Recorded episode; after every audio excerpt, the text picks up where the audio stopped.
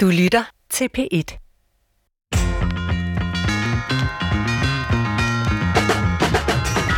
I stort set hele filosofiens historie har man diskuteret, om mennesket grundlæggende er godt eller ondt. Fødes vi gode og korrumperes derefter af samfund og kultur? Noget i den stil mente en tænker som Rousseau.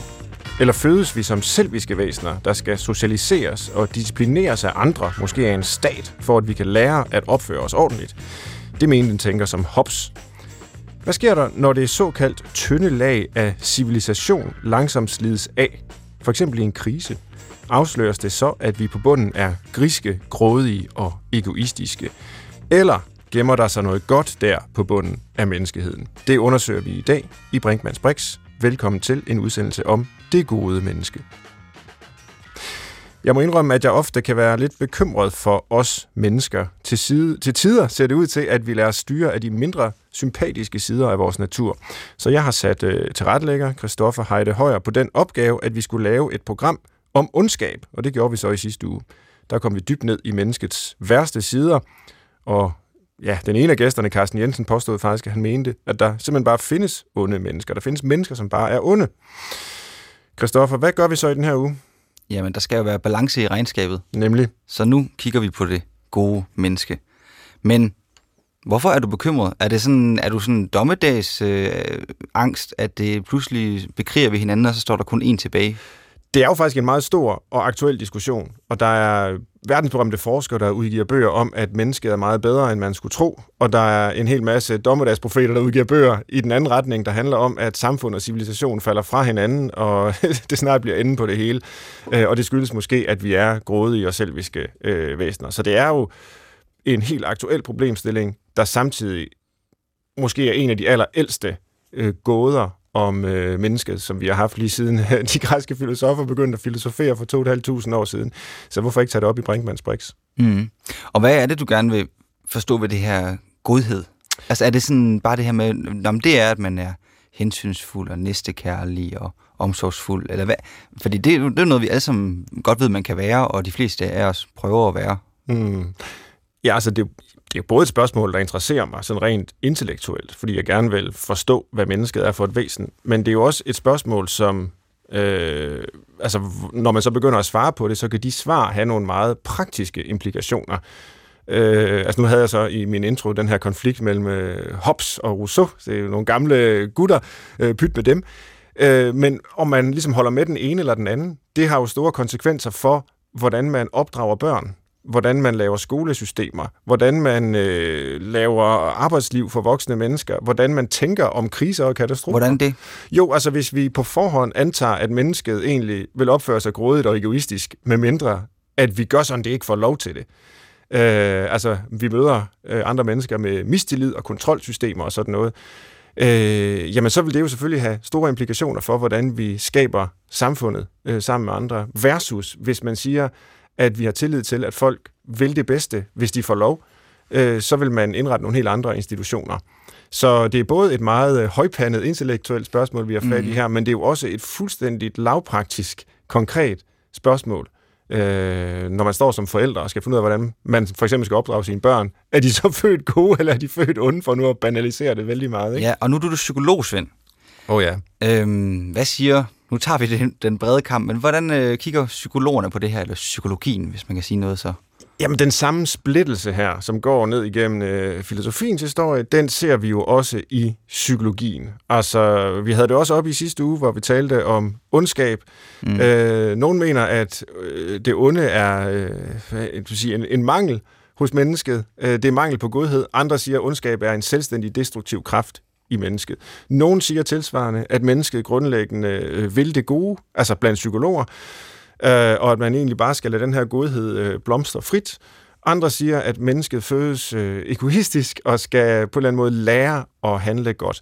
Og hvor står du? Jeg det står... Publiceret. Jeg står nok, altså det er jo selvfølgelig nemt svar, jeg står midt imellem og siger, at mennesket kan, altså, har dispositioner både i den ene og den anden retning. Det er jo formentlig rigtigt, men ikke særlig oplysende svar. Jeg synes mere og mere tyder på, at øh, vi grundlæggende er ganske gode væsener. Jeg er næsten ked af at indrømme det, fordi jeg godt kan lide, og, og også nogle gange, og, altså, øh, ja, ligesom se trolden i øjnene og sige, der er også noget, øh, noget forfærdeligt ondskabsfuldt ved os mennesker, og det er der nok også. Men øh, jeg synes bare, de undersøgelser, der kommer nu, og de erfaringer, vi gør os, også med kriser og konflikter og sådan noget, tyder på, at meget af det, der sker, når samfundet krakelerer, jamen det er, at noget af det bedste i mennesket kan blive bragt frem. Og det taler vi ikke så meget om. Øh, klichéen er jo den her tynde fernis af civilisation, der bliver slidt, og så kommer, så stikker det onde sit, sit ansigt frem. Men hvad nu, hvis det faktisk er det gode, der stikker sit ansigt frem i de situationer? Det skal vi jo også tale om. Sidste spørgsmål for mig. Ja. Hvis vi nu forestillede os Svend Brinkmann i sådan et forfærdelig situation, hvor katastrofen raser, og du har ikke spist, og du har ikke drukket, og du har ikke sovet, din kære er måske forsvundet fra dig, du er fuldstændig på, du er ved at være, hvad hedder sådan noget, opløst, skulle jeg til at sige. Hvad viser der sig så?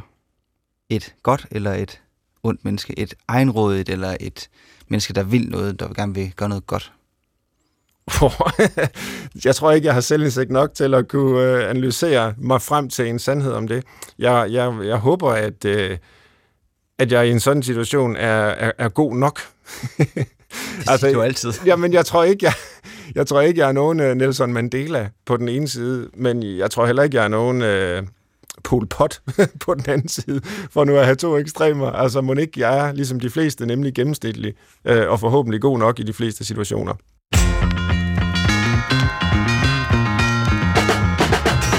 Velkommen til Brinkmanns Brix på P1. Vi skal zoome ind på det gode menneske, der gemmer sig et eller andet sted inde i os, forhåbentlig. Og det gør vi sammen med vores gæster, Anne-Marie Søndergaard Christensen, som er, Christensen, som er professor i filosofi ved Syddansk Universitet. Velkommen til dig, Anne-Marie. Tak skal du have.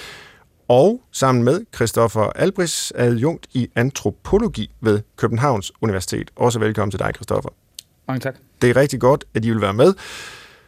Så har vi jo både øh, antropologien og øh, filosofien og også psykologien repræsenterer. så mere kan man næsten ikke ønske sig, når man skal studere og diskutere det gode menneske. Hvis vi nu skal begynde med at sprede det gode budskab her, sådan på en ganske konkret måde, så kunne jeg tænke mig at bede jer om at fortælle en historie om en god gerning, I har set mennesker udføre. Måske først dig, Christoffer. Har du øh, en sådan situation i frisk erindring?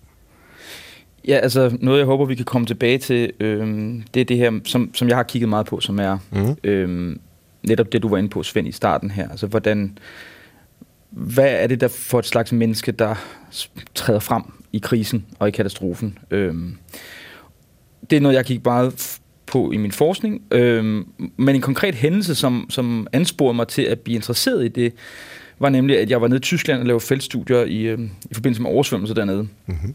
Hvor jeg, øh, jeg sidder og har interviewer en, øh, en, øh, en ældre kvinde, som er museumsinspektør på et lille bitte lokalmuseum nede i en, anden lille tysk dorf. Og hun beretter om, hvordan at øh, på blot 10 år på hendes lille museum der, som er frivilligt drevet af hende og andre, blev oversvømmet. Øh, og hvordan at det endnu en gang på anden gang for 10 år, blev genopbygget af hele landsbyens øh, frivillige kræfter, hvor folk simpelthen tog øh, standby øh, fra deres arbejde i, øh, i næsten et helt år, mm. for at få hjulpet de her, det her lille museum med at komme op igen. Øhm, det, det, det er sådan nogle, sådan nogle slags historier, som, øh, som i hvert fald har fået en, som er relativt pessimistisk på menneskets vejen ellers, okay. til at blive øh, til at faktisk at blive overvundet til, til, til the, the, the, the, den gode side, så at sige. Ja, og det er ikke bare en historie, du husker, fordi den er undtagelsen fra reglen, eller hvad? Desværre ikke, skulle jeg til at sige. Nej, øh, tværtimod. Det er, øh, det er et eksempel, der ikke bekræfter alting øh, på nogen måde, øh, men, øh, men bekræfter øh, den, den grove tendens, så at sige. Altså, at vi er i, også i, i krigssituationer ganske hjælpsomme? Øh. Ja, ja, ikke bare det. Det er i kriser og katastrofer, at vi er endnu mere hjælpsomme, end vi plejer at være. Der er vi mest hjælpsomme, simpelthen. Ja. ja. Anne-Marie Søndergaard Christensen, samme spørgsmål til dig. Har du sådan en, øh, en god historie med, eller en, en, en rendring om en god gerning? Jeg tænkte også meget over, altså noget af det, som jeg blev meget øh, positivt overrasket over i foråret, det var faktisk, da coronakrisen indtraf, hvor meget folk de pludselig øh, trådte til og hjalp folk og kørte ud med varer og øh, alt muligt. Øh, men det var ikke historie, der overgået mig, så jeg tænker over, hvornår har jeg prøvet det her? Og jeg tror, øh, det tidspunkt, det er mest sådan voldsomt, det var, da jeg var øh, helt ung og var på Interrail med to af mine veninder. Vi var meget unge og, og også lidt naive, og så endte vi mellem grænsen og Spanien en sen aften. Og det var dengang, hvor man havde rejsechecks. Mm. Så vi havde ingen penge, og man kunne ikke øh, veksle penge. Og vi havde heller ikke madvæk for noget at spise hele dagen. Og vi var, altså, vi, vi var i meget høj grad selv skyld i, at vi var i den her situation. Men, men øh, der er et eller andet tidspunkt, når det bliver midnat, og vi så ikke havde penge til det lokaltog, der skulle bringe os hen til den by, hvor vi kunne få nogle penge, der var vi ved at være øh, sådan, øh, altså øh, lidt øh, ude af skide, som jeg har lyst til at sige. Men øh, øh, hvad hedder det? Og så var der simpelthen to ældre damer i det her tog, der kunne se, at vi var. Så de gik hen og spurgte på meget gebrokkent øh, tysk, om, at, om der var problemer. Vi fortalte så godt vi nu kunne på gebrokkent tysk, at det havde, vi havde lidt problemer. Og så gav de os al deres mad og alle deres småpenge, så vi kunne købe de der billetter, vi skulle bruge for at komme videre øh, der midt om natten, og brugte en time på at samle de her, jeg ved ikke, hvad vi har været, 17-18-årige piger op mm. og få skibet godt videre. Og det var i det hele taget, jeg tror, altså i det hele taget den tur, hvor vi kom i en del problemer, der oplevede jeg hver gang, at, øh, at folk, altså jeg tror, det gav mig en uh, tiltro til, at hvis, det hjælper også i forhold til mine egne børn, at hvis de virkelig har problemer, så hjælper folk faktisk. Mm. Ja. Og det, som øh, vi skal bore meget mere i i løbet af udsendelsen, øh, og så markerer jeg det allerede nu, og så vender vi sikkert tilbage til det, eller det gør vi helt sikkert på alle mulige måder, det er, jamen, hvem ved egentlig, om de eksempler, I giver her, er eksempler på godhed? Kunne man ikke bare sige, at dem, der hjælper i lokalsamfundet med at bygge, bygge det her op igen efter oversvømmelsen, de gør det bare for at pleje deres image, for at se gode ud i øh, fællesskabets øjne. De ældre kvinder, som hjalp jer, Anne-Marie, de gjorde det bare for at, at ligesom kunne øh, pusse deres glorie, eller hvad vi nu siger. Altså, øh, det, det er jo sådan en kynisme, man tit møder, når den her slags eksempler bliver nævnt. Hvad siger du til det? Altså, jeg synes, det er et super spændende spørgsmål, og det, jeg tror, det, altså for mig synes jeg ikke, at der er noget sammenfald, eller der er ikke noget, en modsætning mellem at gøre noget godt, og i virkeligheden selv at få noget godt ud af det. Mm. Altså, jeg håber da, at øh, det gjorde de to ældre damer glade, at de kunne hjælpe os. Og det synes jeg, der egentlig bare gør situationen endnu bedre. Mm-hmm. Altså jeg tror, den her idé om, at godhed kræver uselviskhed og kræver, at man ikke selv får noget ud af det, den synes jeg er problematisk og sætter godheden op på en pedestal. Altså det er svært at være god, men det behøver heller ikke at være sværere end højst nødvendigt. Og man må gerne glædes over at kunne gøre det gode, og man må også gerne få noget ud af det. Mm. Altså hvis man giver til, til godgørenhed, og så øh, poster det på Facebook, så kan det godt være, at det booster ens ego, men der er altså stadigvæk nogen, som har fået hjælp mm. af de penge, man har givet. Ja. Filosofen Kant, han er jo berømt for at sige, at jamen, vi kan faktisk kun være sikre på, at vi gør det gode, hvis vi nogensinde kan være sikre på det. Vi kan være mest sikre på det, for nu at sige det sådan, når vi handler imod vores tilbøjelighed. Altså, vi vil faktisk noget andet, men vi tvinger os til at gøre det gode, øh, det rigtige alligevel. Øh, men det, hans hold er du ikke på, øh, Anne-Marie? Overhovedet ikke. Øh, jeg er på... Øh, det behøver ikke at gøre ondt at gøre det gode. det behøver ikke at gøre ondt, og her, øh, jeg ser ofte, når jeg skal undervise det her, så, ser jeg, så kommer Aristoteles, og så siger han, ja, men det er da endnu bedre, hvis man kan gøre det gode, og også glædes over at mm. have gjort det gode. Altså, så det, det er da bedre. Også fordi, at så er der nok flere mennesker, der vil gøre noget godt. Ja. Hvad tænker du om det, Christoffer Albris? Øh, er du, er du mest på Aristoteles side, hvor det gør ikke noget, at man øh, får det godt af at gøre det godt? Øh, eller, eller mere med Kant, altså vi, vi kan faktisk kun være sikre på, at man gør noget godt, når det ikke føles særlig godt. øhm, altså, øh, nu er, nu, øh, nu er jeg generelt på kantholdet i mange andre sammenhænge, men jeg tror egentlig, jeg vælger en tredje vej her, ja. som, som taler lidt mere til min, sådan, min antropologiske baggrund, som, som jo starter med et spørgsmål, som sociologer og antropologer og for den sags skyld også psykologer og filosofer deler, men det er altså et helt andet sted, som er, hvad er det, der får samfundet til at blive opretholdt? Mm. Øhm, og hvis man kan spørge sig selv det her, hvad er en god gerning egentlig? En god gerning er noget, man gør over for et andet menneske, og, og, og, og, og, og så det, som du så lægger op til her, Svend, det er jo så at sige, jamen der er ikke noget, man gør, uden at få i det mindste en, en, noget tilbage af en, følelse, en god følelse med sig selv. Hvis vi nu tager, tager udgangspunkt i en anden gammel hvid død mands øh, idéer, øh, nemlig antropologen Marcel Mauss, mm-hmm. og hans idé om gaven, som grundideen i den bog, han skrev, øh, baseret på en fæld, gamle feltstudier fra omkring hele verden, var, det vi opfatter som en gave, er aldrig fri. Mm. Altså, enhver gave gives med en forventning om, at den bliver gengældt mere tekniske term er reciprokeret. Øhm, og at det ikke, det er ikke bare en, at, at hævde det er ikke bare at sige, Nå, men så er mennesker generelt ikke gode. At man, hvad, med, hvad med julegaver og sådan noget? Er de ikke også gode? Er de ikke også givet i god tro og med, med ønsket om, at andre mennesker skal have det godt? Jamen, det er ikke det, det handler om. Gaver, og nu kan vi lave en parallel med gode gerninger. Gaver, gode gerninger, vil jeg så sige, handler om at opretholde generelle relationer i samfundet når jeg gør gode gerninger, så gør jeg det med en, for noget, noget tilbage om, at jeg får en bedre sådan, syn på mig selv. Ej, hvor jeg er et godt menneske. Men det handler jo også om, og her kan vi komme tilbage på kantholdet egentlig, ved at jeg gør det, så har jeg så også en forventning om, at det vil sprede sig som ringe i vandet. Altså jeg pærer det forward, som man siger på amerikansk. Ikke? Mm. At, ved at ved at ved at etablere gode relationer, gode gerninger i samfundet, så håber jeg på at opretholde den samfundsorden. Så i virkeligheden er det ikke så meget et spørgsmål om, hvorvidt der altså i, i, iboende handler, øh, er gode gerninger i en, i en kamp mellem det gode og det onde. Det handler mere om at sige, hvordan er mennesket god til at opretholde samfundsmæssige relationer. Gælder det også øh, Anne-Maries eksempel? Fordi man kan sige, dit eksempel fra Tyskland i, den her, i det lokale samfund, hvor der er en oversvømmelse, der giver det jo rigtig god mening, det du siger. Ja. Øh, men når man møder, øh, hvad kan man sige, godheden fra komplet fremmede, som man aldrig møder igen, og som alligevel altså, gør en god gerning over for en, der aldrig bliver gengældt, aldrig bliver reciprokeret, ja. øh, hvis det er det tekniske ja. ord.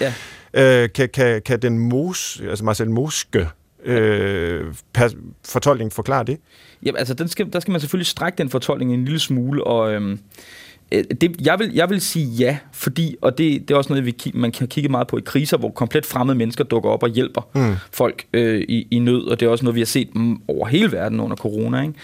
Øhm, jeg, jeg, tror, jeg tror på noget dybere i det her, end bare, at de to mennesker, der hjælper Anne Mette, fik det godt med sig selv. Altså, jeg tror på, at der er et eller andet i os, der siger, vi kan ikke leve med en verden, hvor to unge personer ikke kan komme hjem, fordi de mangler 20 fennig, eller nu ved jeg ikke, hvornår du var afsted, om der var euro kommet til, eller hvad det var. Men, men øh, jeg tror på, at, at mennesker ønsker det gode i samfundet, og derfor laver gode gerninger. Mm. Nu har vi fået nogle eksempler øh, på gode gerninger, og vi har også øh, allerede introduceret nogle tænkere, der har øh, analyseret det gode, men vi skal måske også have ligesom fastslået, hvordan jeres øh, vej ind i det gode øh, går, om jeg så må sige. Hvorfor ved I noget om godhed, øh, Anne-Marie, som filosof? Hvilket forhold kan man da have til det gode, sådan rent øh, analytisk, intellektuelt? Altså, mit hoveddisciplin, eller mit arbejde, ligger inden for moralfilosofi, og det, ja. det er jo et centralt spørgsmål, men oven i købet, så har et af de øh, en af de discipliner, jeg har arbejdet allermest med, det er dødsetik, og det er simpelthen den gren af etikken, der kigger på, eller en af de grene af etikken, der kigger på, hvad, hvad det gode menneske er for en størrelse. Øh, så det har været en central del af mit forskningsområde i mange år efterhånden. Mm. Øh, det her spørgsmål om, hvad vil det sige at være god, og hvordan, hvis vi kan sige noget om det, bliver vi bedre mennesker. Mm. Så bare for at få på plads, hvad dydsetik er, så kan man sige i modsætning til, nu har vi nævnt øh, navnet Kant, og det er jo ikke fordi vores lyttere skal sidde og slå op, hvad er de her for nogle tænkere, men det er jo meget for ham, der skal man stille spørgsmål, ligesom, hvad er den rigtige handling i, i den her situation, hvis der er en konflikt, og der er alle mulige øh, faktorer i spil, hvordan finder jeg så ud af, hvad der er det rigtige at gøre? Det er ikke det, dydsetikken er så optaget af. Det er egentlig mere, hvordan kan vi skabe gode mennesker? Ja, altså man kan sige, at dydsetikken har den her centrale kategori, som er dyderne. Mm. Og dyderne er ideen om, eller at vi øh, har forskellige træk i vores karakter, som vi kan udvikle på måder, som de bliver bedre eller værre. Øh, så øh, centralt i dydsetikken er en idé om, at vi ikke vi er ikke født gode eller onde, men vi har et potentiale for at udvikle os til at blive bedre mennesker. Og det kan man, øh, og det vil sige, det man kigger mere på, end at kigge på enkelthandlinger, det er faktisk i virkeligheden, hvordan får man mennesker, som er sådan nogle mennesker, som gør gode handlinger generelt set, mm. altså, eller er mennesker, som vi vil kalde gode, og så tænker man det ofte mere konkret, altså mennesker, som er modige, generøse og øh, gavmilde og den slags ting. Og Christoffer, hvordan er din vej til det gode? Jamen, lidt i forlængelse af, hvad jeg startede med at sige det her med, jeg var nede og lavede feltstudier, og havde egentlig regnet med, at det skulle handle om en masse død og ødelæggelse med, i forbindelse med oversvømmelser nede i det centrale Europa. Øhm, det handler selvfølgelig også om ødelæggelse og en masse sorg og sådan noget, men det kommer meget hurtigt til at handle om, hvordan lokalsamfund øh, hjælper hinanden, i øh, både under altså den akutte fase af, af sådan nogle katastrofesituationer, men også i, i høj grad i genopbygningsarbejdet. Og så snublede jeg over en masse litteratur, øhm, som du også var inde på i starten, Svend. Altså der, der foreligger mere og mere forskning på også på sådan en makrostatistisk plan omkring, hvordan folk agerer i kriser. Jeg læser en særlig god bog af den her amerikanske journalist og forfatterinde, der hedder Rebecca Solnit, som hedder A Paradise Built in Hell, mm.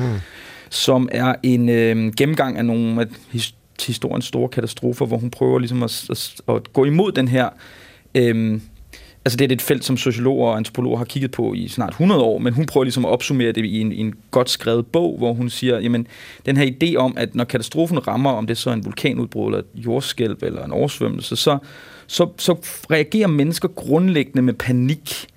De bliver til, sat tilbage i en junglelovs tilstand, øh, som Thomas Hobbes vil have godkendt øh, som værende rigtig.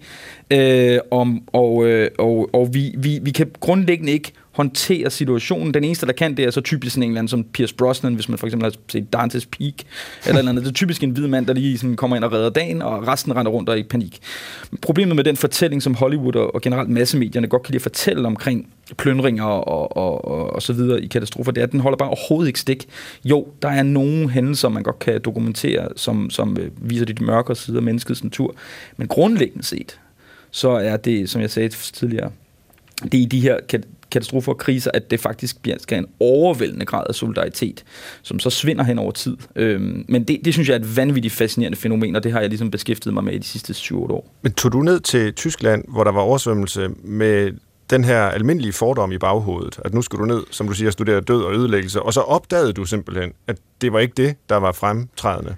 Ja, egentlig, fordi jeg havde, jeg havde lidt gået, jeg havde studeret katastrofer i noget tid før, men jeg havde øh, interesseret mig for nogle andre aspekter. Mm. Øhm, det var ikke, fordi jeg ikke havde sådan hørt om det her fænomen, men jeg blev nok overrasket over, hvor meget folk selv går op i det, fordi det er noget, som når folk oplever det for alvor første gang, så tror jeg, at man bliver sådan helt overrasket over, wow, den overvældende mængde af solidaritet og altruisme, der sker i de her situationer, var, er sådan næsten den, Marcel Mauss havde en onkel, som hedder Dyr Game, som er en fransk sociolog, og han har et, han har et, et ord, der hedder øh, på fransk hedder effervescence, som er sådan effervescence på engelsk, altså at der er sådan en opbrusende fornem, stemning af, af, af, af nærmest sådan en, øh, sådan, en, øh, sådan en uforklarlig atmosfære af fælles øh, glæde, mm. som man også nogle gange ser til musikkoncerter og festivaler og andre ting. Og det er også noget, man ser i de her situationer, sådan en følelse af, wow, vi kan løfte noget fællesskab. Øhm. Det er nogle vilde familiefester, de har holdt der med Dyrkame og Marcel Moser. ja, det, ja, det kunne være sjovt at være med til. Øh, der er også det her begreb om det gode menneske. Altså, det er jo lidt måske kontroversielt overhovedet at sige det. Altså, at nogle mennesker er bedre end andre. Øh, altså, i en eller anden forstand er alle mennesker jo lige gode, fordi alle mennesker har en iboende værdighed, alle mennesker er beskyttet af borgerrettigheder og menneskerettigheder osv. Det er ikke det, vi taler om. Men nogen er bedre til at være menneske, fordi de handler bedre, gør bedre ting. Øh, det, det ligger vel meget i dydsetikken, at, øh, at der er moralske eksemplarer, altså eksemplariske mennesker, som inkarnerer det gode mere end andre. Det, det lyder jo meget gammeldags, Anne-Marie. Øh, ja, og altså ja, det lyder lidt gammeldags, og det er rigtigt, og så er alligevel ikke. Okay. Noget af det, jeg synes er styrken ved dydsetikken, det er, at man, øh, det, det er klart, at dydsetikken har den her idé om, at nogle mennesker er bedre end andre. Og det tror jeg, at den første pointe, det er, at øh, øh, jeg tror, det er, at dødsetikken også peger på, at det gode menneske er et grænsetilfælde. Og mm. måske et, altså på den måde har Kant måske ret. Det absolut gode menneske, det er tvivlsomt, om det har eksisteret. Altså, det er mennesker, der var gode på alle måder til, i alle situationer, i alle henseender. Men netop Selv ved, Nelson Mandela, han selv, sad og han sendte hate mail til en ja, eller noget. Ja. Altså, du ved, han var virkelig nære i og gav virkelig små gaver til familien. Og sådan. Ej, jeg ved det ikke. Men, altså, øh, men netop ved at tænke i dyder, eller tænke i det her med, at det gode menneske har mange forskellige dimensioner. Der er mange måder, øh, hvorpå vi kan gøre os selv bedre, og der er altså også helt klart mange måder, hvorpå vi kan excellere og fejle moralsk. Og de fleste af os, tror jeg, har styrker og svagheder.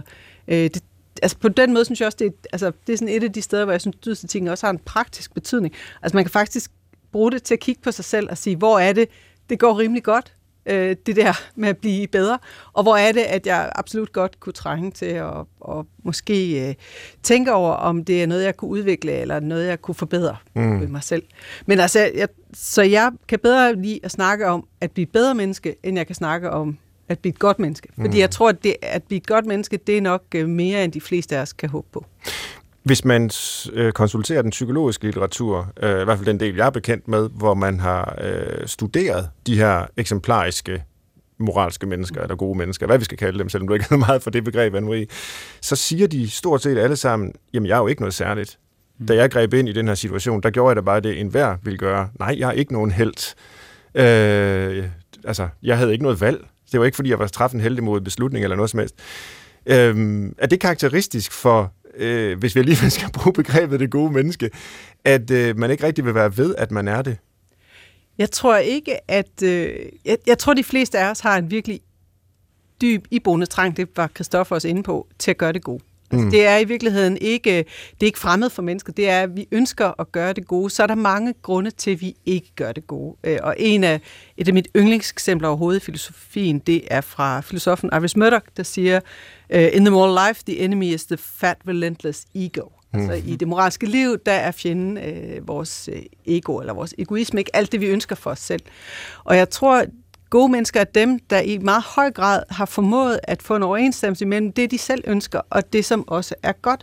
Så de ikke hele tiden står i en konflikt imellem at gøre det gode, og så øh, gøre det, de selv har lyst til. Mm. Og på den måde så optrår jeg også, at, at hvis man er... Øh, øh, er den type menneske, så har man, oplever man ikke, at man selv gør noget ekstraordinært. Man oplever egentlig bare, at man gør det, der er helt åbenlyst naturligt at gøre, og, og at konflikterne er håndterbare i sådan et liv. Mm.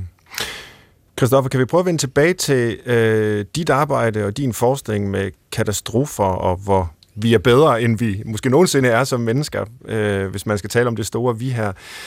Hvordan hænger det, eller hænger det overhovedet sammen med det, øh, Anne-Marie taler om, altså øh, det dydsetiske? Fordi det der, øh, nu må du så rette mig, hvis jeg mm. siger noget vrøvl, men altså det der i mine ører øh, er, er på færre i sådan nogle situationer, for eksempel med oversvømmelser, og det kan være mange andre ting, øh, jamen det er jo nogle særlige situationer, mm. der betinger en adfærd. Og så betyder det måske ikke så meget, om man har det ene eller det andet sæt af dyder. Altså, måske reagerer mennesker relativt ens på bestemte situationer. Øh, det har jo sådan set også været en stor diskussion inden for dydsetik og moralpsykologien, det her med at sige, jamen er der overhovedet noget ved mig, der går igen i de forskellige situationer, øh, som man kan kalde dyder eller personegenskaber, eller er jeg bare en del af situationerne, hvor det er dem, der betinger min adfærd. Hvad siger antropologien om det?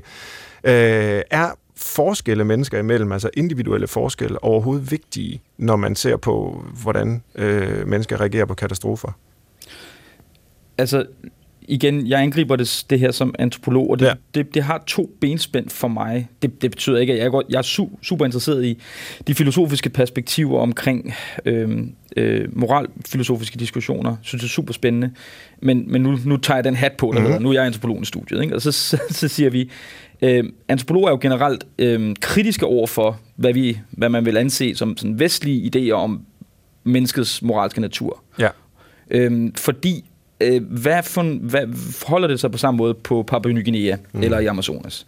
Øhm, så hvis vi snakker om en, en idé om, den vest, om, det, om det menneskets natur, så vil det typisk have nogle kulturelle konnotationer og underbygninger, nogle, under, nogle idéer som præmis for, altså om hvad, hvad, hvad, hvad det er, der driver os som mennesker. Er, det, er, der, er moral noget, vi sådan går rundt og har indeni, som så er sådan en, altså et skelet, hvormed vi vi, vi, øh, øh, øh, vi, vi, vi laver vores handlinger ud fra. Ikke? Altså, jeg har en idé om, hvad det rigtige bør være i den her situation og i den her situation. Øhm, eller eller er, det, er det noget, vi... Eller er vi i virkeligheden meget mere effektdrevne? Ikke? Altså er vi i virkeligheden meget mere nogle, nogle dyr, der er drevet af impulser, øh, som vi ikke kan forudsige. Jeg elsker den der svenske film, der hedder Force Majeure. Øh, som netop prøver at besvare det der spørgsmål, som mange af os, øh, inklusiv øh, jer to i starten, stillede. Altså, hvad gør du, when the shit really hits the fan? Mm. Filmen handler om, om den her svenske familie, der tager til, øh, op, i, op i Alperne og skal stå på ski og i Frankrig, og så lige pludselig så sidder de ude på verandaen over, over, ude over bjergene, og så kommer der en lavine mod dem. Og øh, farens reaktion er så, at han, han, øh, han tager sin iPhone 4 og skrider ja. øh, fra børnene og moren. Han og redder de, sig selv. Han redder sig selv og sin iPhone. Det er en meget vigtig, meget vigtig øh, detalje her med. Øhm, og øh, det, det, det film, resten af filmen handler så basically om, at, at øh, de, de kan i tale sætte, hvad det var, der skete der på det tidspunkt. Øhm, ja, fordi det bliver ikke en katastrofe. Altså, de nej, overlever alle sammen. De overlever øh, alle sammen. Men, men familien ser bare ligesom, at det her familie, den her familiefar, han, øh, han var på en eller anden måde en, en egoistisk kujon. Ja. Eller? Og, og det, det, det, der optager mig her, det er, og det, det har været virkelig spændende at følge under corona, mm. øhm, kriser har en tendens til, eller man kan sige, kriser og katastrofer, øhm, mange kalder dem for perioder, som, som agerer som en form for fremkaldervæske. Ikke? Mm. Det er noget, der har været meget op i medierne. De, de viser os, som i tingene i virkeligheden er. Vores moralske selv, øh, samfundets bestående, er mennesker gode, alle de her ting. Men jeg er interesseret i, at vi har en idé om, at de er fremkaldervæsker. Mm. Ikke? Altså, det er der ikke nogen, der har, kan bevise, at de er, men vi har en eller anden idé om, at de er det. Og det, det synes jeg, den der Force Majeure-film viser utrolig godt, at øh, lige pludselig har hans kone der sådan en idé om, at han må være et moralsk tvivlsomt menneske, fordi ja. han vil jo ikke redde hende og deres to børn. Ja. Øhm, meget anbefalesværdig film. Ja. Jo, men det er jo en interessant problematik, det her med, hvornår er vi mest øh, os selv, eller hvornår er vi mest autentiske som mennesker? Mm. Er, er det, når det bliver fremkaldt af en, af en krise, eller er det bare i hverdagen? Altså, altså hvad, hvad er det, man skal dømme mennesket på? Jamen, det var også, bare lige for at komme ja. tilbage til dit første spørgsmål. Ja, jeg, jeg er meget be- bevidst om, at det, jeg studerer, er, øh, hvad kan man sige, øh, outlier-fænomenerne. Mm. Det, det er lidt en... Og man kan ikke ekstrapolere, altså slutte fra øh, ekstrem krisesituationer til andre øh, til hverdagsfænomener. Der, der, der er det rigtigt nok, der skal man ind og have et andet sprog om det, måske og nogle andre idéer om det. det. Det, der også optager mig i sammenhæng med det, er, selv i katastrofer, der er der også forskel på, hvad vi kunne kalde gode handlinger. Nu har der været meget debat om det her med, hvis du sætter et eller andet nyt profilbillede op på din Facebook-konto, eller hvis du donerer penge bare, når der sker en eller anden krise, når der er flygtningebørn, der har det slemt, eller en katastrofe sker et eller andet sted i verden, eller sådan noget. Det er jo, de typer gode handlinger er jo væsentligt forskellige fra for eksempel at løbe ind i en brændende bygning og redde en baby ud, hvor det decideret handler om, at du sætter dit eget liv på spil. Altså, mm. der er ikke nogen risiko forbundet som sådan med at ændre dit Facebook-profilbillede. Men det er alligevel noget, som folk, vi har en idé om, er en solidarisk handling, og derfor en god handling. Og det er jo mm. også en interessant dimension at have med i alt det her, fordi der er forskel på, hvad vi opfatter som gode handlinger. Du markerede før, Anne-Marie. Jeg tror, noget af det, som nogle gange øh, er et problem i diskussionen om det gode menneske, eller hvad at gøre det gode, det er, at vi har, da vi er meget sådan optaget bestemte typer eksempler. Altså, så også øh, øh Nelson Mandela, eller den, der løber ind i det brændende hus, det er sådan særligt godt, og så men der er, og så glemmer vi, at der er, øh, og det er selvfølgelig rigtigt, det er øh, beyond the call of duty, vil man sige. Ikke? Det er sådan exceptionelt, eller det er ekstraordinært gode. Men der er også utrolig mængder... Super erogatoriske, kalder man det nogle gange ja, i, der, hvor man, i teorien. Det, ja. det, der moralsk ikke kan, øh, hvad hedder det, man ikke er forpligtet til, men som stadigvæk, altså netop derfor er moralsk ekstra ja. godt. Ikke? Øh, men jeg tror, vi glemmer, altså det, som er meget vigtigt, det er, når vi skal snakke om det gode menneske, skal vi have det hele med. Også hverdagsgodheden og alt det, vi gør øh, for at få et nuanceret billede. Og jeg tror også, men altså det er en påstand, det ved jeg ikke, at de fleste mennesker, der er nogen, der er rigtig gode til krisesituationer. Der er nogen, der er rigtig gode til at være modige i den der ekstreme situation, og så måske fejler i, det, i hverdagslivet, og omvendt så er der nogen, som virkelig skaber øh, fællesskaber for deres venner og børn og giver sig selv på måder, men som ville tage deres iPhone og løbe, hvis der var en øh, lavine, der mm. kom imod dem. Øh, og så der er mange dimensioner i, hvad det er at være et godt menneske, og dermed selvfølgelig også mange måder at fejle på. Hvad siger du egentlig, Anne-Marie, til Christoffers, øh, til Christoffers øh, socialantropologiske grundpointe, nemlig at verden er mangfoldig, der er mange forskellige kulturer, og dermed er der mange forskellige idéer om, hvad det gode er, og måske også, hvad det er for nogle dyder, man skal erhverve sig for at være et nogenlunde godt menneske. Øh, altså mange filosofer ja, siden Platon øh, har, har jo forsøgt at identificere det universelt gode. Ikke? Altså, altså jeg tror, at Christoffer langt hen ad vejen har ret. Jeg tror, at sådan noget som dydsetikken, det vil være utrolig kontekstafhængigt. Altså, hvad der, mm. er, hvad der skal til for at være et godt menneske, altså, tror jeg er enormt afhængig af kontekst. Det er simpelthen noget andet, hvis man lever i øh, et samfund, der er meget autoritativt, eller man lever i et, der sætter meget pris på fritid. Der er forskellige ting, der skal til for at kunne gøre noget godt og kunne lykkes som menneske. Det er én ting. Og så er der så selvfølgelig som filosof, kan man ikke andet end at blive optaget af den her idé om, kan man sige noget mere generelt? Altså kan man sige noget om, hvad det gode er? Mm. Og det har filosofer jo sagt meget forskelligt om, og det øh, er sådan noget, som jeg, det er sådan et af de spørgsmål, som jeg tror nogle gange måske bringer os i vildfarelse, fordi det netop får os til at fokusere ind. Men det bud, jeg bedst kan lide i øjeblikket, det er i virkeligheden et øh, bud, som jeg har fra den danske filosof K. Løstrup, som er, at det gode er det, der fremmer livet, og det, det dårlige er det, der hæmmer det. Mm. Men altså lige siden jeg selv blev interesseret i de her spørgsmål øh, som en dreng, og, og diskuterede det med dem, der gad at, at, at lytte og tale med mig, så fik man jo altid at vide, jamen, øh, hvad med Hitler, og hvad med nazismen, og det, der var et godt menneske i Nazi-Tyskland, det er jo ikke det, vi i dag mener med et godt menneske. Så hvordan i alverden kan man påstå, at der findes noget, som er godt på tværs af gode mennesker og gode menneskelige handlinger osv., på tværs af øh, kontekster, kulturer, øh, mm. historiske epoker. Hvad siger filosofen? filosofen siger, altså jeg tror, vi kan indrette os i fællesskaber og i samfund på måder, så det er nemmere at være god, og på måder, så det er sværere at være god. Altså jeg tror da klart, kan man sige, at vi er heldige, at vi er født i en kontekst, Danmark 2020, hvor det er relativt nemt at være god. Vi, øh, vi sulter ikke, og vi øh, har overskud til at hjælpe andre. Øh, mens hvis man øh, var ung i øh, Tyskland i 43, så var det virkelig en udfordring at øh, være god på den måde, hvor man ikke på en eller anden måde gav køb på nogle helt grundlæggende idealer. Ikke også? Så, er det det, filosofer kalder moralsk uheld og moralsk held? Ikke? Altså hvis man er født et sted, hvor det er svært at være god, så er man moralsk uheldig. moralsk uheldig. Udfordringen er lidt større. Så. Ja, udfordringen er lidt større. Ikke også? Så, så, så der er jo også en side af det, som handler om at indrette os på måder, så vi ikke, øh, så vi understøtter det gode menneske, og ikke forhindre det. Og så den anden, altså stadigvæk så vil jeg mene, der er den her grundlæggende idé om, at det er en drivkraft hos mennesker at gøre det gode, og det kræver, øh, så det kræver, altså det hænger jo sammen, ikke? det kræver benspænd, for at vi ikke opfører os godt. Hvad hedder det, et, et, et litterært eksempel, som jeg tit vender tilbage til, det er en bog, der hedder Ved vejen af Cormac, hvad hedder det? Hvad er det? Af Cormac McCarthy. Cormac McCarthy, som ja. handler om sådan post apokalyptisk samfund, hvor mm. alt er brudt sammen, og der er ikke noget at spise, og der er ikke noget samfund, og der er ingen infrastruktur. Og så er der en far og en søn, der går hen over USA i et forsøg på at finde noget, der er bedre. Og meget af romanen handler om, hvordan sønnen først ligesom helt tror på farens historie om, hvordan livet var før, og, men samtidig stille og roligt i den her verden, hvor der ikke er noget godt. Altså mm. ikke andet end deres relation.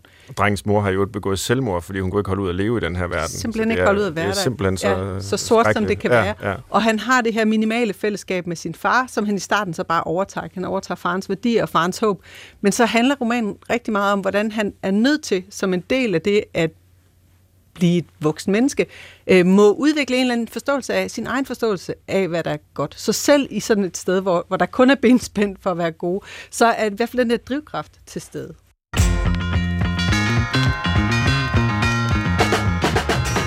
Du lytter til Brinkmanns Brix på P1. I dagens udsendelse undersøger vi det gode menneske, der måske endda findes i os alle sammen. Det kan man jo håbe. Gæsterne er Anne-Marie Søndergaard Christensen, professor i filosofi ved Syddansk Universitet, og Christoffer Albris, adjunkt i antropologi ved Københavns Universitet. Til retlægger Christoffer Heide Højer, du er jo også med i programmet. Og det var du også i sidste uge, hvor temaet var ondskab. Er der nogle pointer derfra, du gerne vil hive ind, eller er der andet, du kommer til at tænke på nu, hvor vi er så optimistiske i dagens udsendelse? Det er ikke øh, vanligt for os, men øh, sådan er det blevet. Det er sødt ja, at høre på. det er godt. Øhm, nej, jeg, i sidste uge lavede den leg, hvad med en verden uden ondskab? Øh, for at finde ud af, hvad er det så måske? Måske kan vi sige det klart. Så hvad med en verden uden godhed? Hvordan vil den se ud? Kan I give et bud på det? Det kan være, at jeg bare øh, udstiller min mangel på forestillingsevne, men jeg vil mene, at hvis vi prøver at forestille os mennesker uden en drivkraft til at være gode, så det kan vi ikke fordi så er de ikke mennesker. Altså, det er en grundlæggende træk ved det, vi forstår som det menneskelige, at vi forsøger at være gode. Så, øh, så det er i hvert fald noget, det vil være en verden, hvor der var nogle andre væsener, men ikke væsener, vi kunne genkende som mennesker. Hvorfor er det ikke? Altså, mennesket er jo også ondt. Ja, vi, vi, er, ja, vi er også onde, men vi har også en drivkraft til at være gode. Så hvis man forestiller sig, at det, man skulle fjerne alle, alt det gode, alt drivkraft til at gøre noget godt, øh, så ville vi... Øh, øh, man kunne sige, det ville sådan være mennesker, øh, hvad hedder det, en, en ny slags mennesker, eller en, en anden slags mennesker. Ja, måske egoistisk, måske en verdens psykopater, eller sådan noget lignende. ja, hvad, hvad, hvad siger Christoffer? Jamen okay, hvis jeg lige skal prøve at lege med på lejen, så yeah. presse citronen et stykke mere, så vil jeg sige, okay, lad os tage udgangspunkt i, der ikke findes noget som helst iboende, naturligt godt. Men der findes en idé om, at der er noget, der er godt. Så hvad ville en verden se ud, hvis vi havde intet begreb eller idé om, at der var noget, der var godt? Det ville så også betyde, at vi havde intet begreb om, at der var noget, der var ondt. Fordi de to ting er defineret af hinanden. Mm. Så tror jeg, at vi vil have en verden af noget, som vi ellers vil definere som total apati. Eller en idé om mennesker, der bare handlede for ren vilje og overlevelse, men ingen, der ligesom kunne f- gå hen og sige, om det var ondt gjort, eller det var godt gjort, det du gjorde der. Så jeg kan gå ned og handle ind i Netto og hjælpe med nogle småpenge med en gammel mand i det ene øjeblik, og gå ud og slå en mand ned på gaden i det andet øjeblik, og at begge handlinger vil være totalt opfattet totalt ens. Mm.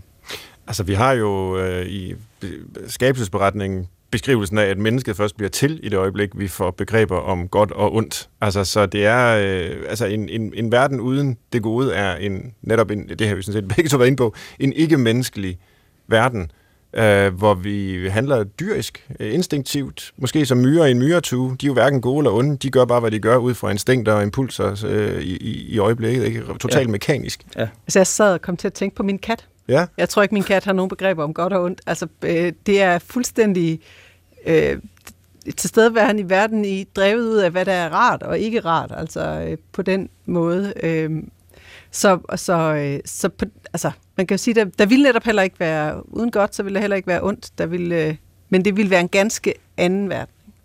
Katteverden. Mm. Men hvorfor er det egentlig så svært at forestille sig? altså her trækker jeg i virkeligheden på sådan et begreb om livsform, som jeg har fra en filosof, der hedder Ludwig Wittgenstein, som siger, at der er sådan nogle helt grundlæggende, så at sige, formmæssige træk, som er med til, til at sætte rammen om, hvad vi kan forstå som et menneske. Og han vil sige sådan noget som, at vi spiser øh, eller taler, øh, eller at vi fortæller historier. Og jeg vil sige også det, at vi stræber efter at være gode, at vi har en, eller måske bare det minimale, at vi har en idé om det gode. Det er noget af det, der er med til ikke at definere, men i virkeligheden sætte, altså sætte øh, forståelsens ramme for, hvad det er at være menneske. Så ideen om det menneskelige uden det gode er, tror jeg, øh, altså den er, den kan, det kan man faktisk ikke. jeg, jeg vil jo gå endnu videre og sige, tilbage til en pointe, jeg sagde tidligere, altså jeg, jeg tror, hvis du fjerner ideen om, hvad det gode er, som et, en, en, en moralsk kompasnål, så, så kan samfundet simpelthen ikke fungere netop fordi sociale relationer, som er det, den infrastruktur, hvormed vi står på i samfundet, de vil falde sammen. Altså, og øh, det, det, det mener jeg er helt afgørende, og på den måde handler det gode om, ikke, ikke kun om etiske spørgsmål, det handler simpelthen om, om at opretholde sociale relationer, som er fundamentet for samfundet. Ikke? Der er to problemer, jeg gerne vil øh, nå omkring vedrørende det gode, og øh, vi har måske i virkeligheden primært beskæftiget os med det ene. Altså det ene problem, det er jo ja, også et filosofisk problem. Altså, hvad er det gode egentlig? Det andet problem, det er, hvis vi nu har en idé om, hvad det gode er, hvorfor gør vi det så ikke? Altså, det er jo øh, mere sådan et viljesmæssigt problem, ikke? Det er jo det, vi også har hos øh, Paulus, hvis nogen er bibelstærke, ikke? Altså, det gode, jeg vil, det gør jeg ikke, og det onde, jeg vil, det gør jeg. Hvorfor, når man nu ved, hvad det gode er? Og det er måske det problem, øh, de fleste mennesker kæmper med.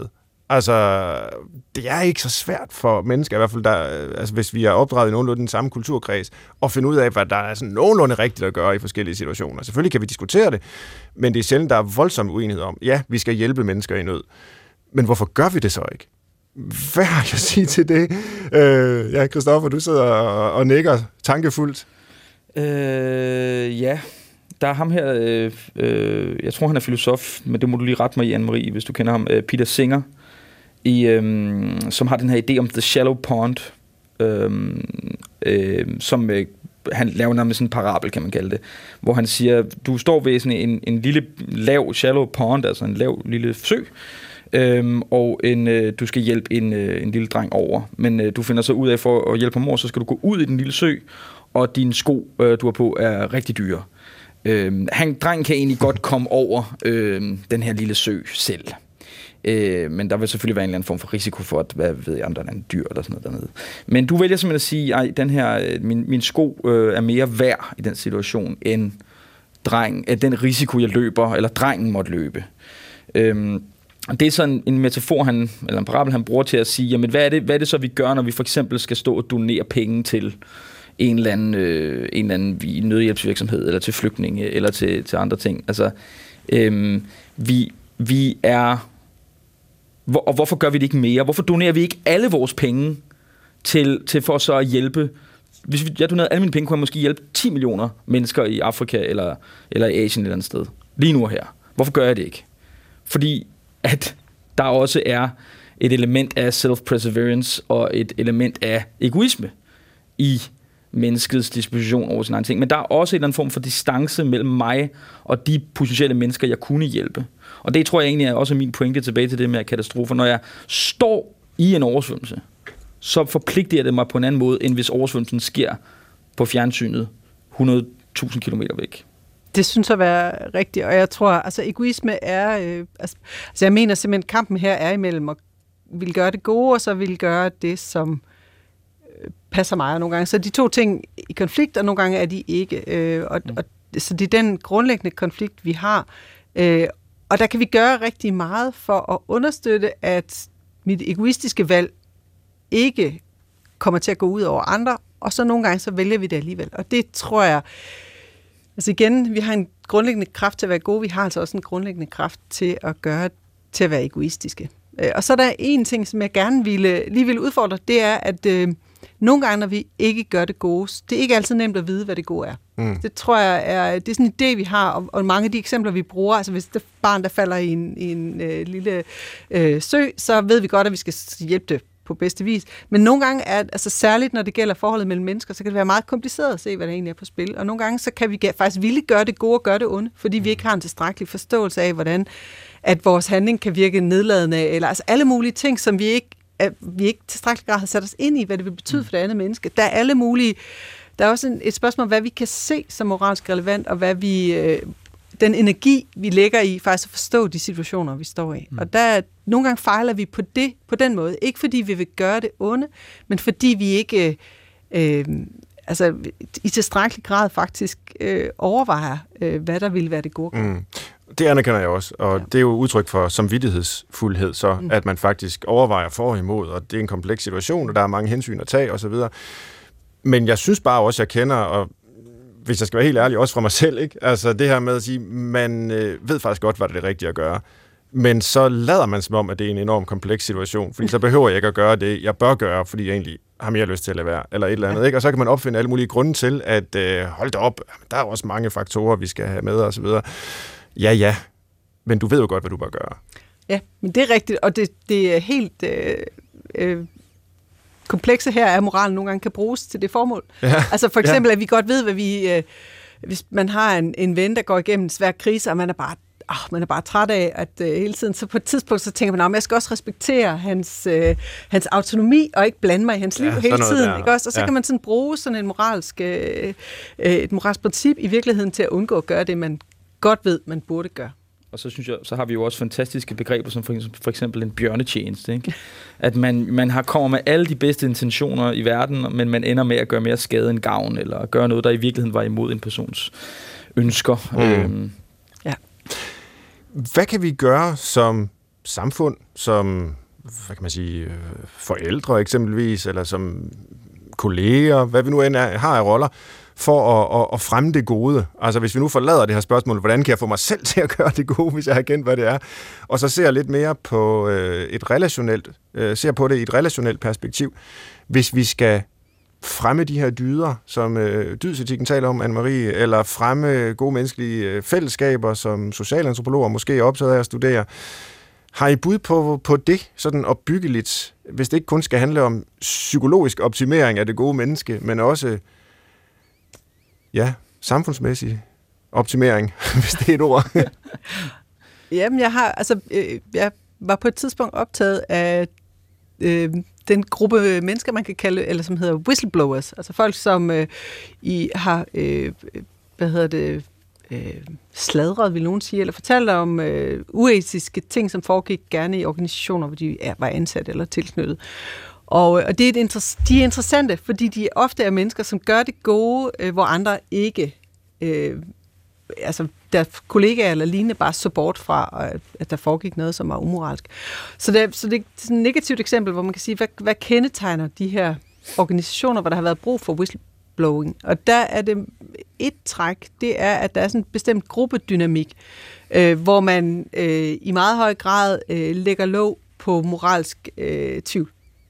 Mm. Så altså noget af det, som øh, vi i hvert fald, øh, hvis vi gerne vil have, at folk skal gøre det gode, det er, at vi må ikke, øh, vi skal give muligheden for, at man kan udtrykke moralsk tvivl, og man kan diskutere ting, øh, som, øh, hvor man er i tvivl om, om flertallet, så at sige, opfører sig på en moralsk ordentlig måde.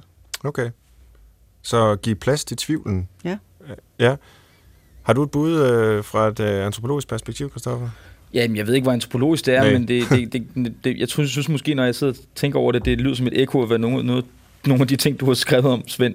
Øh, men men øh, lidt øh, som en parallel til, hvad Anne-Marie siger, altså, øh, så synes jeg også, der skal være plads til fejl. Hmm. Eller vi skal kultivere en kultur, der, hvor der, vi i højere grad har plads til fejl. Forstået på den måde, at apropos hvad Anne-Marie sagde før, altså, vi ved ikke altid, hvad det gode er, øh, eller hvad det, øh, hvordan man skal handle på gode idéer, øh, eller moralske idéer. Det, skal, det er en trial and error øh, proces for et hvert menneske i at blive til et godt menneske. Og det indebærer, at man begår fejl. Øhm, det kan man jo tage som værende generel, en generel idé om, at øh, mere min, min, tillade mere fejl, mere tvivl, øh, men til gengæld vise folk mere tillid øh, på trods af deres øh, mangel på godhed nogle gange. Et sidste øh, spørgsmål, før vi skal til at runde af. Kan alt det her godhed ikke også bare nogle gange blive for meget? Altså, åh, så bliver man hellig, og når man bliver konfronteret med sin egen utilstrækkelighed, så er det virkelig irriterende. Og er det ikke også okay, at man bare sådan er, er god nok? Altså, hvorfor skal man være god sådan i absolut forstand? Det er, det er sådan at spille djævelens advokat jo, men altså, Altså, det, det bliver hurtigt sådan lidt øh, ophøjet. Altså, det får sådan en øh, verdensklasse retorik, som ingen jo kan leve op til. Altså, vi er jo ikke Nelson Mandela. Altså, jeg tror, god nok er godt nok. Ja. Altså, det, det for det første. Jeg tror, jeg tror, hvis vi stiler efter at være, blive gode mennesker, så kommer vi til at fejle, og det tror jeg kan give sådan en træthed eller en apati i forhold til, at øh, det er svært, op, eller umuligt, tror jeg, at blive det gode menneske. Mm. Så et, altså, eller min, mit mål vil være, hvis vi nu i stedet for prøver at blive lidt bedre mennesker, øh, så, så er det nok bedre til at holde ud. Lidt Og- mindre dårlige mennesker. Lidt måske. mindre dårlige mennesker. Fejle øh, lidt, lidt mindre, end vi har gjort. Så det er en ting. Og så den anden ting er, at, at øh, øh, hvis vi helt... Altså, jo, man kan, det kan godt være, det kan godt være træls, men hvis vi helt opgav det, så opgav vi altså også noget helt centralt, tror jeg, hvad det er at være en person, eller hvad det er at være et menneske. Så på den måde er, at det kan godt være, at man kan have brug for en time-out, øh, og ligesom katten lægge sig i en solskinstribe derhjemme, og ikke rigtig øh, tænke over at blive bedre menneske. Men, men øh, det er ikke noget, altså, øh, det er ikke noget, vi kan give slip på, fordi det i den forstand også er en integreret del af det, det er at være ikke bare et menneske, men at være mm. sig selv. Jeg spørger selvfølgelig også, fordi altså, vi, har også lavet mange programmer om vores optimeringssamfund, hvor man skal mm. tælle skridt og kalorier og holde regnskab med alt muligt. Ikke? Og altså, hvad nu, hvis vi også går i gang med at holde regnskab med, med godheden? Hvor mange point har jeg fået? Og mm. i Kina overvåger de borgerne nogle steder ikke? og giver dem øh, social credit points, øh, som ja. er en eller anden form for øh, regnearksversion af sådan en godhedsovervågning. Ja. Og, og så bliver det jo pludselig bare ekstremt øh, ja, Ja. ulækkert, synes de fleste af os øh, i, i vores del af verden. Ja. Christoffer, du... Øh, Ja, ja, ja, men helt sikkert. Altså, øhm, nu startede jeg jo også med at sige tidligere, at jeg, jeg grundlæggende er sådan lidt pessimistisk på menneskehedens vegne, med, øh, eller misantropisk, men, men øh, og, jeg, og jeg kan... Jeg kan også nogle gange blive sådan lidt øh, træt af folk, der deler alt deres godhed på Twitter eller Facebook. Øhm, men når det så er sagt, nu har vi snakket meget om, at godhed er defineret over for ondskab, og det er det, jeres to programmer ligger op til og sådan noget. mm. Hvis man nu siger, nu har vi været ekstra gode her under corona især, ikke? Altså, der, har vi, der har folk for fanden vist sam, samfundssind. Øhm, det at øh, bestille øh, ekstra meget fastfood, eller drikke lidt mere øh, en øl mere, eller øh, ikke lige ringe til sin mor, eller så videre, øhm, er ikke nødvendigvis det samme som ondskab, jo. Det er jo mm. laster. Det er jo bare, øh, det er jo bare mangel af overgodhed, godhed, kan man sige. Det skal der jo også være plads til, fordi vi er jo også, vi er jo komplekse dyr, ikke? At vi, vi, kan jo, vi skal jo også have lov til at have ventiler i vores liv, som ikke er at vise os fra vores bedste side en gang imellem. Kan vi ikke desto mindre, øh, eller det spørger jeg om nu, ikke? Altså, slutte af med en liste, tre gode råd til at blive godheden selv. Det må vi kunne sammenfatte efter den her øh, odyssé rundt i godhedens mange hjørner. Hvis I giver input, så skriver jeg ned, og. Ja. vi kan runde af med det. Altså, jeg synes, et bud kunne være at øh, holde op med at stræbe efter at være god, og prøve at stræbe efter at blive lidt bedre. Ja. Hold op med at stræbe efter at blive god. Bare lidt bedre. Lidt bedre. Ja. Det er noteret. Jeg tror, at man i øh, uddannelsesforskning har sådan noget med et begreb om nærmeste udviklingszone. Det tror jeg også, Ja. vi skal tænke på moralsk, ikke? at man øh, skal øh, gøre det lidt bedre. Øh, Kunne vi ikke gøre det lidt bedre, som ja. Poul Nyrup sagde? Gud, ja, det er Ja. ja. rigtigt. Ja, det blev det politisk. Nej, men det er fint. Christoffer, har du øh, input? Ja, altså, jeg, jeg det synes, det er et fremragende øh, første råd. Fordi det, det, er også, det sænker forventningerne til menneskets natur en lille smule, og det er jo godt. Øhm, så, så vil jeg måske prøve at balancere det opad igen, øh, og så sige, prøv at, øh, prøv at tænke ikke bare over, hvordan den gerning får dig til at føle, Mhm. mm. men om dens effekter. Med andre Ja. ja. ord, prøv at gøre gerninger, der gør noget godt. Så vær en lille smule utilitaristisk, kan man sige det, og så tænk på, Ja. hvilke konsekvenser dine handlinger har, og ikke kun på, hvordan det føles ind i at udføre dem.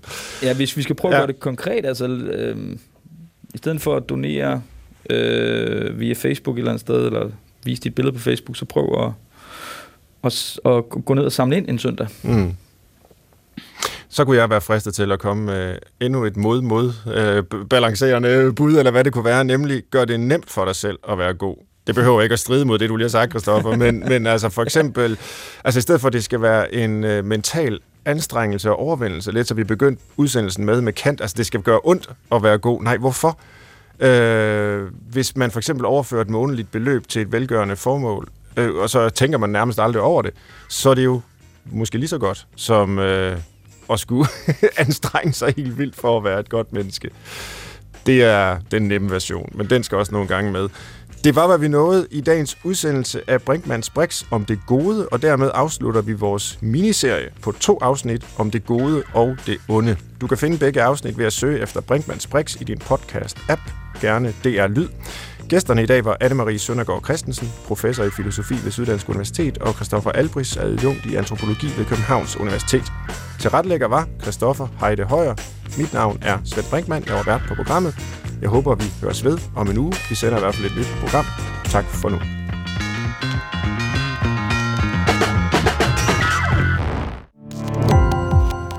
Gå på opdagelse i alle DR's podcast og radioprogrammer. I appen DR Lyd.